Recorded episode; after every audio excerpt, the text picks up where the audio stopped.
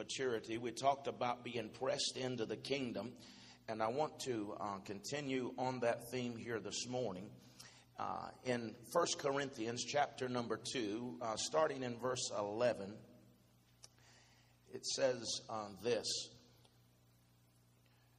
1 Corinthians 2 and verse 11 For what man knows the things of a man except the spirit of a man which is in him? Even so, no one knows the things of God except the Spirit of God. Now we have received not the Spirit of the world, but the Spirit, uh, Spirit who is from God, that we might know the things that have been freely given to us by God. These things we also speak, not the words which man's wisdom teaches, but which the Holy Spirit teaches, comparing spiritual things with spiritual. But the natural man does not receive the things of the Spirit of God, for they are foolishness to him, nor can he know them because they are spiritually discerned. But he who is spiritual judges all things, yet he himself rightly judges by, by no one. For who has known the mind of the Lord that he may instruct him? But we have the mind of Christ. Can you say amen to the word this morning? We started talking Wednesday night about this thought of being pressed into the kingdom. You cannot just come into the kingdom, but the Bible says, unless the Spirit draws you, no man can come in, right? But when the Spirit draws us, that we can come into the kingdom. The Bible tells us that we are pressed into the kingdom. It means it's a tight place. It is something that we talked about Wednesday night that you can't just come in the same way that you live the rest of your life. If you was to live your life in the kingdom like you were on the outside of the kingdom, then you would be the same. You would bring those same attitudes, those same mindsets, those same ways of doing things. You would bring them into the kingdom. And the problem is, is the kingdom of God is not a worldly kingdom. It is not set up like the world. And so whenever you tried to manipulate and you tried to do this and that in the world to get your way, that thing doesn't work in the kingdom. Amen. Uh, you, you have to go by kingdom principles. The king rules his kingdom. And we said the closer to proximity that you are to the king, the more benefits that you get from the king. The king is not there to be a Hitler. He isn't there to be somebody that is trying to lord over you, but he is there with a kingdom authority so that he may be able to, you may be able to enjoy the benefits of his kingship. And so that's what God is saying. He is telling us that we're coming out of darkness into a marvelous light, that we're coming into a greater understanding. And we read a few scriptures, and I'll just go over them real quickly here uh, this morning. In Matthew 19, it said, Jesus said to his disciples, Surely I say to you, it is hard for a rich man to enter into the kingdom of heaven. And again, I say it is easier for a camel to go through the eye of a needle than a rich man to enter the kingdom of God. When his disciples heard this, they were greatly astonished, saying, Who then can be saved? But Jesus looked at them and said, With man it is impossible, but with God all things are possible. We said that the eye of the needle is that place that you enter into a city after hours where that they close the main gates and the eye of the needle was a smaller place and they would have to unload their camels. They would have to take everything off of them and the camel would have to get down on his knees and crawl through the eye of the needle. And the Bible teaches us that that's what we must do to come into the kingdom of God. That we must humble ourselves before the mighty hand of God. We have to unload all of the attitude, the Adamic nature, the Adamic mindset that we have had. We have to leave it on the outside so that we can come through, amen, the eye of the needle and we can come into, enter into the kingdom of God.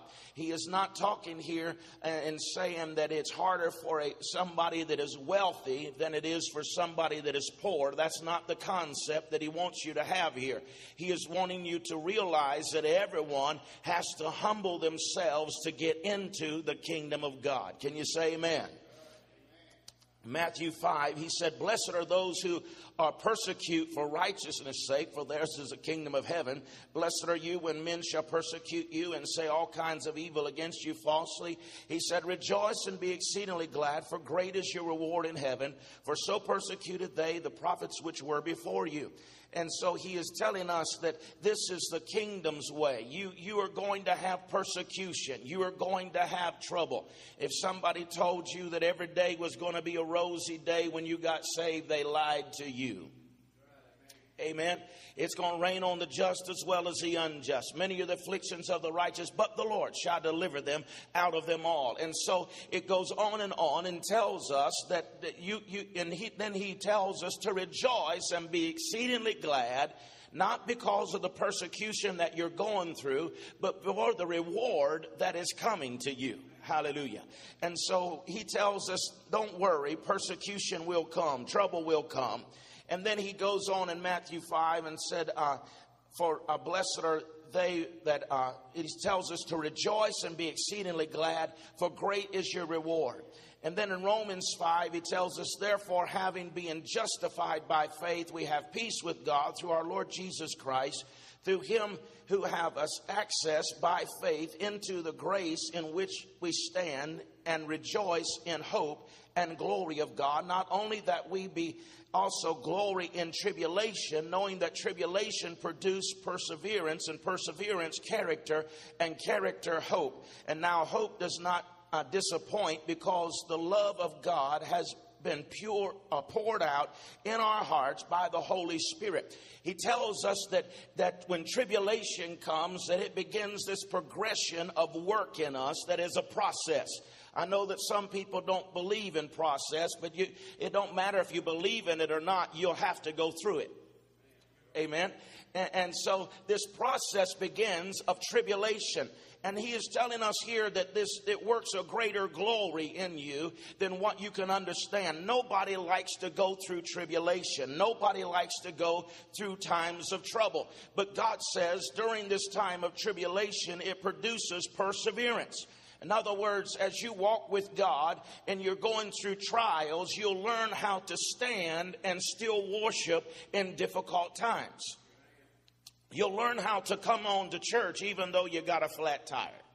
You learn how to come on and bless the Lord, even though the things haven't been going your way throughout the week, that you persevere and you go on into the house of the Lord and you worship Him and you bless His name, not because of the tribulation you're going through, but because of the God that you are serving, and you know that He is wonderful, and you begin to praise Him anyhow. It's perseverance. The perseverance develops character. Don't we need some character in our land today? Amen. It seems as though the people don't have character today. You, you, the trust level is something terrible. People uh, don't trust um, the employer. People don't entrust, entrust they don't trust uh, the government. They don't trust the school system, the political system. They don't trust uh, their husband or wife. Come on and, and, it's broken down until the trust is gone today. And we need to develop some character. And God says the way that character is developed is you have to go through some difficult times because that character will cause you to begin to live right. It'll cause you to do the right thing. That character will be developed in you when it would be easier to tell a lie than it would the truth. You'll tell the truth. Amen whenever it is easier for you and benefits you to do something that is not right, you choose to do that which is right.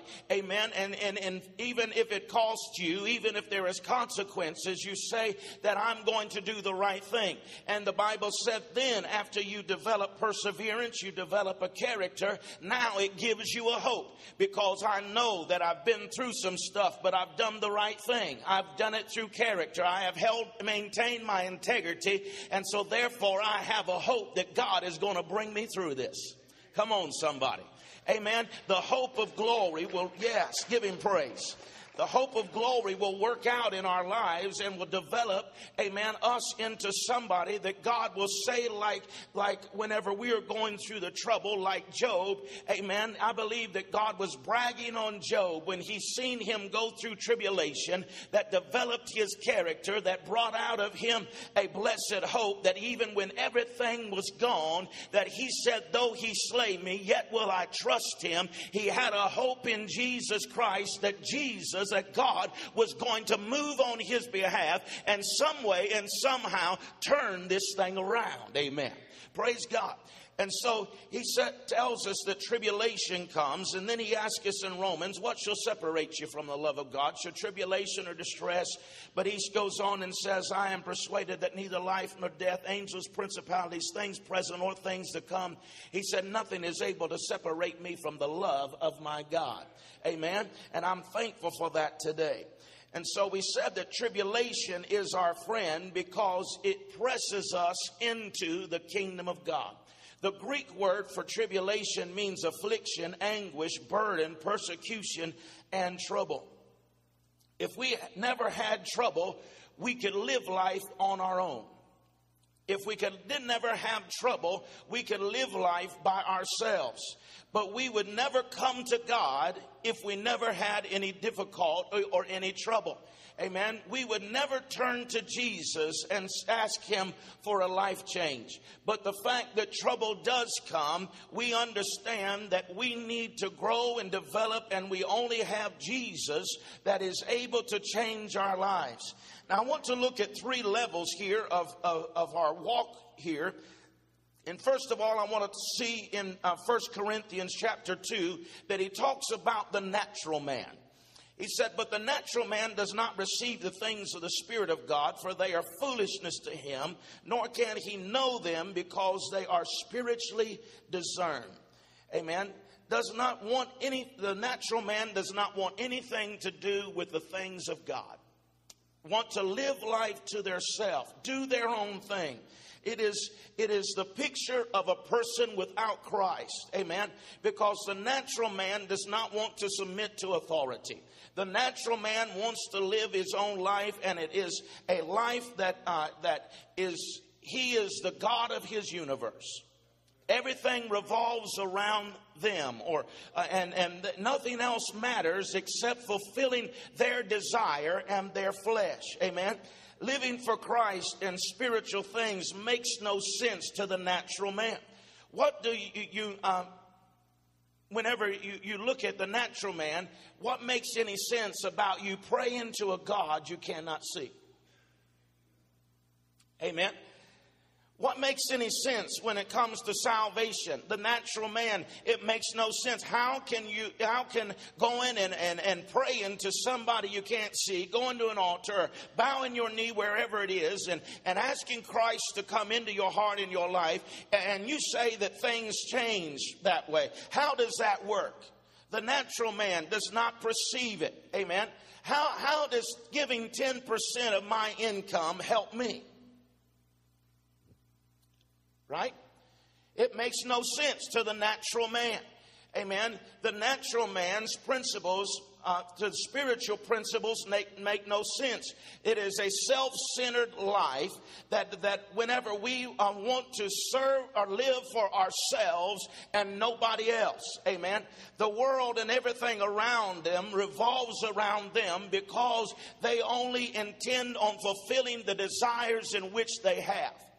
And then he goes on and he tells us about the carnal man in 1 Corinthians 3 and 1.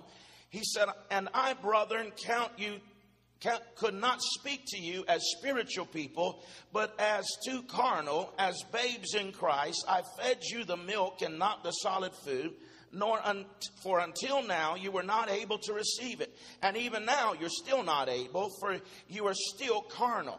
For where there are envies, strife, and division among you, are you not carnal and behaving like mere men?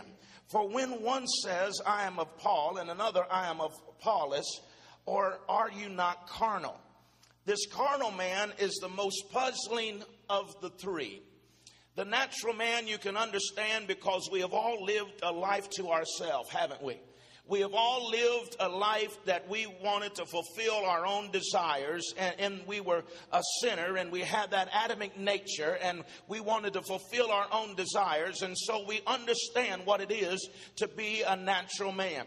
And then we come to this carnal man that is the strangest thing because he's a mixture that can uh, can't really uh, figure out. He is somebody that, when you study the word, at some points the carnal man has been saved.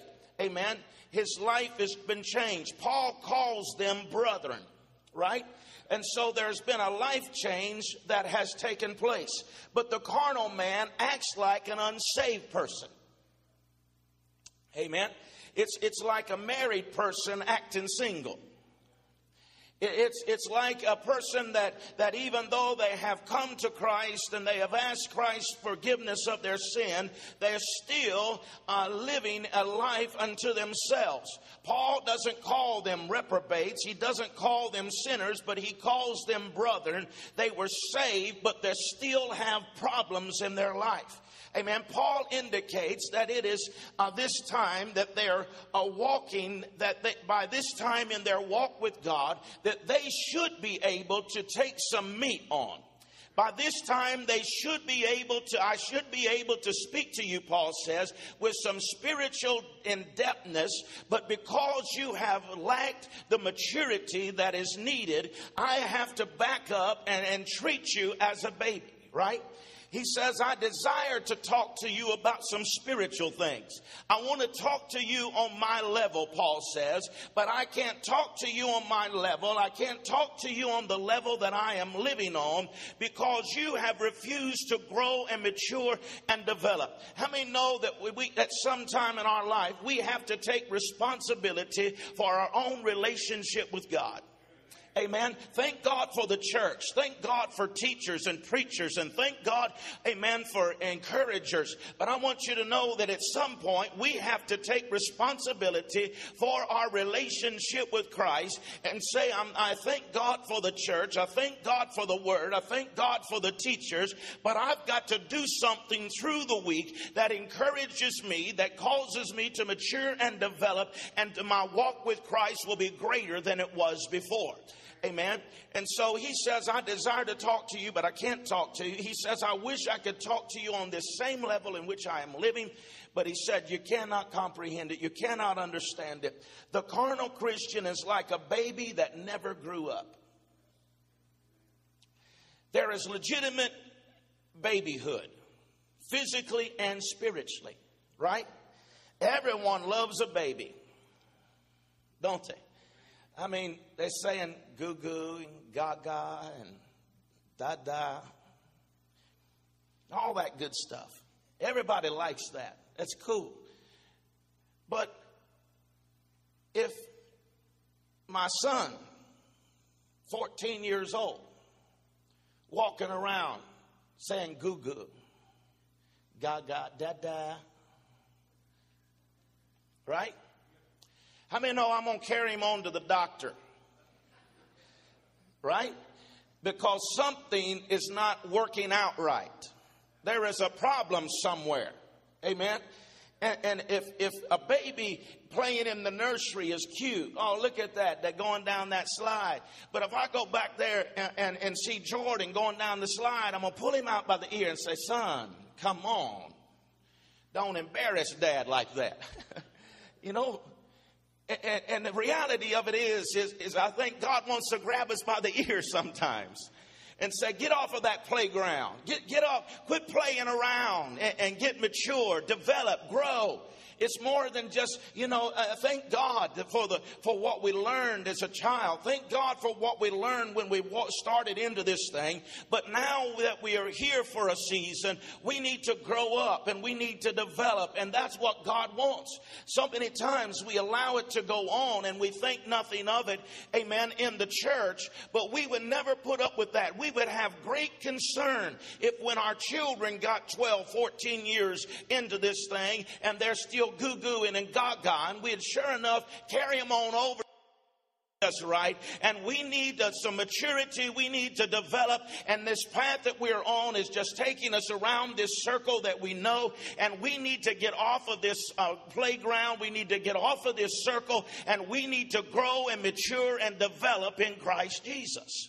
Amen and you see uh, this is where the problem is people are uh, saved in the church but they're still acting like the world I heard somebody say that we have saints with sinners' problems. And, and, and I ain't down, I ain't putting nobody down today because we're all saved by grace. All of us have sinned and come short of the glory of God. But I want to push on you just a little bit as pastor today and tell you that we all need to push in on this thing. There's more to God yet to know. There is a greater dimension and a greater understanding. There is something that He wants to release into our lives that we have yet to grab hold of, and we need to hunger for the things of God. Amen. Because you see, uh, the, the carnal Christian, this is where all church problems come from people that get saved but never go on to maturity. Paul said you can tell a carnal person because they cause envy, they cause strife, they cause division because people don't grow up in the church. We're still dealing today with the same issues that they dealt with in the Bible. Amen. We don't have to be a part of the natural uh, man's ways. God has given us his word that we may grow, we may mature, and we may develop. Uh, praise God. Job that did not have a Bible, he did not have a teacher, he did not have a preacher, and yet he developed such a relationship with God that he matured and developed that when he went through trials, even when his wife told him to curse God and die, he said, Though they slay me, I'm still going to trust him. We have no excuse today, my brothers and sisters, that have the Word of God, that have, amen, 24 hours a day, seven days a week. The airways are filled with teaching and preaching the Word of God. We don't have an excuse. We must mature and develop because the kingdom of God is depending upon us. Amen. We've got a harvest to reach. We've got people that are lost. They're dying all over this valley, lost and undone without God. And God is counting upon you and me to be the light unto the world so that the hurting and the broken can realize that we're not just another moose lodge or a social club, but there really is something different about God's church. Hallelujah. And that church is a spiritual church, a foundation that cannot be moved even in troubled times. Amen. Amen. We're in the business of maturing Christians at the tabernacle. If you're serious about your relationship with God, you can grow in this house. Amen. We have Adventure Church. Everyone has the, the, the, gospel taught to them on their level so they can understand it. We have Adventure Church so that the children can be matured and developed so that we don't deal with the same issues in the next generation that we have to deal with today. Come on, somebody. We have student ministry, amen, so that they can continue to grow and they can understand that, that you're not just here for yourself, but you need, if you want to be fulfilled, you have to learn how to serve other people, amen. And then we have life groups where that you can connect, and it doesn't matter to me. Listen to me, it doesn't matter to me if you do them on Sunday morning, Sunday night, or through the week. You, it, you are not wise if you don't get involved in discipleship. That's just the bottom line. And so it doesn't matter when it happens, but we're trying to create avenues that you may not be able to do it on Sunday. You may not be able to do it on Sunday morning or Sunday night, but you can do it through the, whatever it is. Be sure that you connect, amen, and get in life groups, get in discipleship and do life together and mature and grow. Amen. We're doing our best to help people to grow spiritually, but you have to develop a desire for the things of God. Milk is good. But milk is pre digested food that is a result from a cow eating grass. Amen. Some, the only word they get is what the teacher gives them, what the preacher gives them, and that's already digested for them. But when you eat a steak, come on, you're not eating pre digested food, you're, you're eating it for yourself. And Paul says, I have to give you pre digested food because you can't handle the meat of the word. Amen. And, and I remember uh, whenever dad and them lived in Ohio, I know that, you know, looking at me, you you don't get this big eating salad, right? I like a steak. I don't like it makes me mad when they give you I, oh you order a steak and you can read the newspaper through it. I like something you know you know anywhere from two to five pound is good. Amen. And, and whenever Dad and them lived up in Ohio, there's a place over there and, they, they had steak. They had real steak. And, and so we'd go there and I, I would uh, order a cowboy, which is a two pound steak. And then I would nudge Renee and they had a cowgirl and that was a one pound steak. And she said, I can't eat all that. I said, go ahead and order it. And, and, and so uh, I would eat that two pound steak and then I'd eat what was left of hers. And I left there feeling pretty good. uh, amen. And, and but that is something that's you have to digest on your own. That is something that you have to grab hold of and you got to cut it up and you have to chew on it, right? And you have to digest it. It isn't just something you can put in your mouth and swallow because it's already been pre-digested. Are you walking with me? God wants us to get to a place where that we begin to get His Word and we begin to chew on it. We begin to meditate on it. We begin to digest it. Amen. So that we can have strength in our bodies. So that we, our spiritual man, will begin to grow. God intends for us to grow and become spiritually mature. God wants us to grow. Amen. And we, if we're going to grow, we've got to get off of the milk at some point and get on the meat of the Word. Amen. We must have a studied diet of the Word of God. Elijah said, even when he was in a time of drought, when he was in a time of difficulty, the Bible said that he went on the strength of that meat for 40 days. Remember when the angels brought him that meat? All right, let me tell you, angels, he was in a time of depression. He was in a time when the enemy was fighting him. And the Bible said that the angels came and ministered to him and gave him meat. And the scripture said he went on the strength of that meat for 40 days. Praise God. You can't go 40 days on some milk. But whenever you get that meat, praise God, you can go on it. You can run on it. Why? Because it's strength. It gives you stability. And I'm telling you today that the word of God will strengthen you. It will empower you. Praise God. When troubled times come, there may be difficult times when you can't get to the house of God. There may be troubled times when it seems like that everything around you is falling apart and you can't get to a teacher. You can't hear the preacher. But that word of God that you have digested in you will be more than enough for that hell that is coming against you. And you will learn to be able to stand by night in the house of God and say, I know that my Redeemer does does live. Amen. Even though that this trouble has come, even though that difficult times have come, I've learned to trust in the Word of God, and the Word of God will not fail me. Hallelujah. The Bible said, Heaven and earth will pass away but his word will never pass away. And you can put your trust in the word of God. Come on, somebody. You can put your confidence in the word of God. Amen. The word of God will not fail you. The word of God is backed up by all of heaven. And when you get a word from a person, amen, it, it is only as good as the ability for, of that person to back up that word. But I want to tell you today that the word of God is backed up by God himself. It is backed up by Jesus God the Father, the Son, and the Holy Spirit. It is backed up by all of heaven. Glory to God. And it doesn't matter what comes or what goes in your life, you can trust on the Word of God that it will provide for you what it said it will provide. It will do what it says it'll do, and it will empower you to be who God says you can be. Amen. And so we need to get into the Word and digest that Word so that we can become all and do all and, and accomplish accomplish all that God said He wanted us to accomplish. And then we have to have a time of prayer. Amen. Get in the Word. Tell your neighbor, get in the Word. And then we have to have a time of prayer. August is our prayer month. It's a time when we have focused prayer.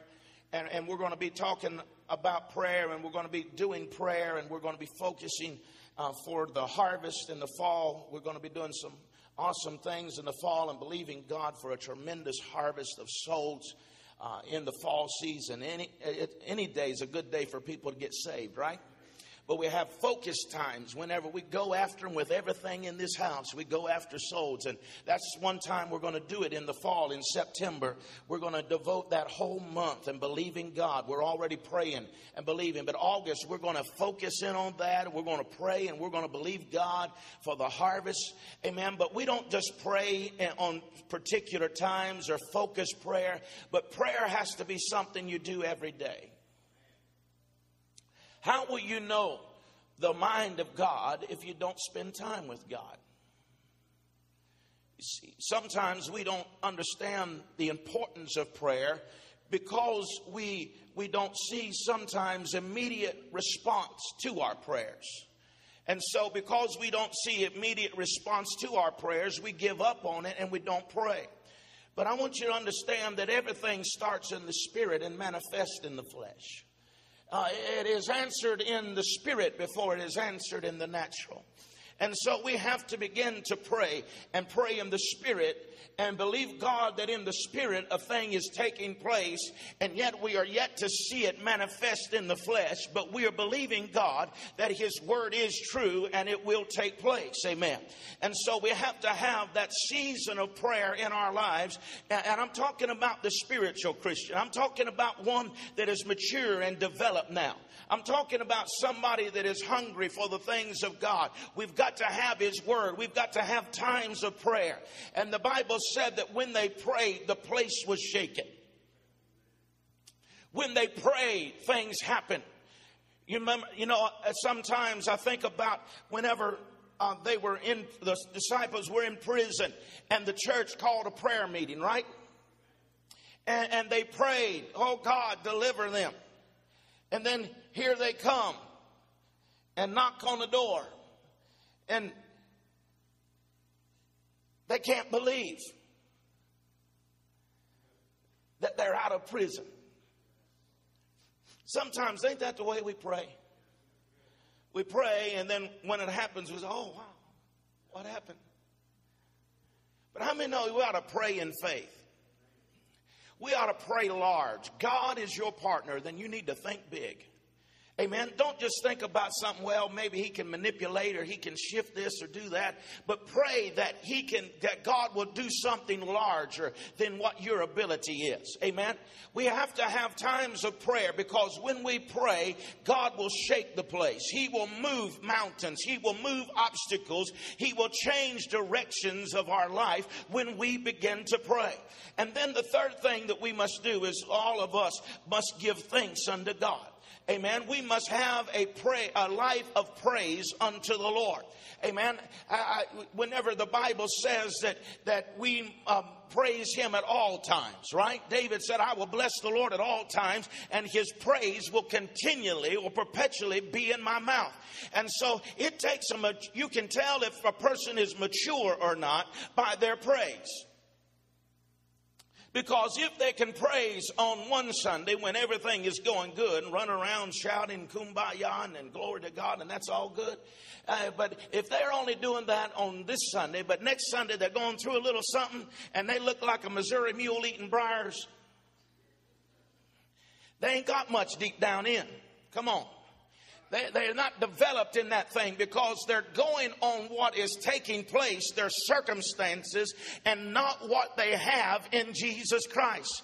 But I'm telling you today, just as sure as I'm standing here, that each and every one of us will go through difficult times. And but we've got to learn how to praise Him no matter what is going on in our lives, not based upon circumstances, not based upon situations, not based upon our feelings, but based upon on God being good. His mercy endures forever, and He is worthy of my praise. He is worthy of my worship. Glory to God. I've seen those who have praised God. I've pastored those folks that I watched them because I was in the courtroom as their son would be sentenced to a life in prison. But I've seen them walk in and know their heart was heavy, but they would lift holy hands to a holy God with tears streaming down their face and say, I choose to bless the Lord. I've seen it in difficult times as I've had to do the funerals of babies.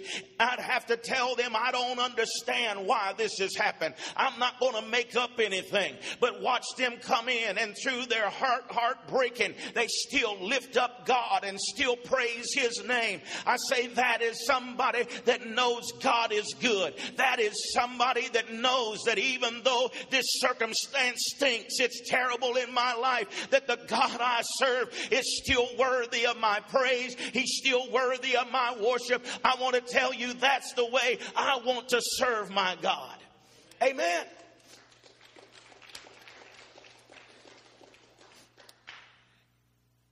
None of us want to go through tribulation. None of us want to go through difficult times. But in the midst of it all, He's still God. He's still Lord. The Bible says, spiritual man, nobody judges. No man judges, it says.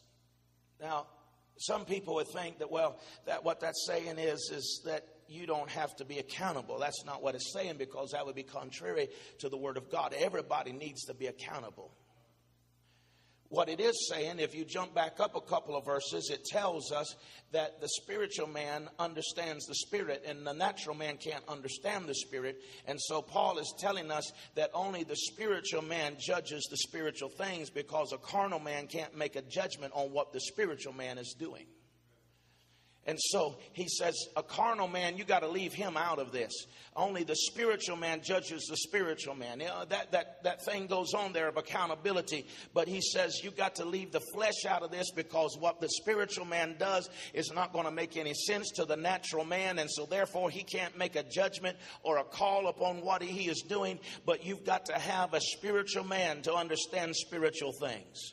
And so uh, he is telling us here that, that it means that we have to have to be accountable but it is not that somebody in the world is going to dictate to us what we do in the church. Amen. And so we have to, no flesh can understand the things of the Spirit. And I just wanted, uh, you know, God started pushing this on my heart and, in the last uh, about a week or so ago, and I just wanted to begin on Wednesday night and conclude here today. And I want to push in on you and just challenge you. All of us are somewhere in this picture today. All of us are somewhere in this scenario, in this walk with God. And I just want to stir up your mind. I want to press in on you. And I want to say that none of us have got to where we need to be yet. Amen. We're all striving, we're all pushing. And, I just want to encourage you to not stop. But there is more of God than what you can uh, have comprehended yet. I once pastored a, a, some people, and they come and told me, they said, Well, you know, they, they said, We don't need to come to discipleship because we have been in the church all these years and we've already been through all of this. And, and I just told them straight up, I said, I don't know how I can help you then if you know it all. If somebody knows it all, there ain't nothing you can do to help them. But I want to tell you, I, I still don't know it. I need God every day. There's more to God to understand and to comprehend, and I don't want to be caught in the middle as a carnal person, amen, that's causing envy and division and strife and, and just flip flopping back and forth. But I want to go on to spiritual maturity so that I can know the things of God, know the things of the Spirit, and so I can be involved in what's going on in heaven. I can perceive it, that I can receive it, and I can say, Let the kingdom of God come in the earth as it is in heaven. Amen. Praise God. Stand with me this morning. Glory to God.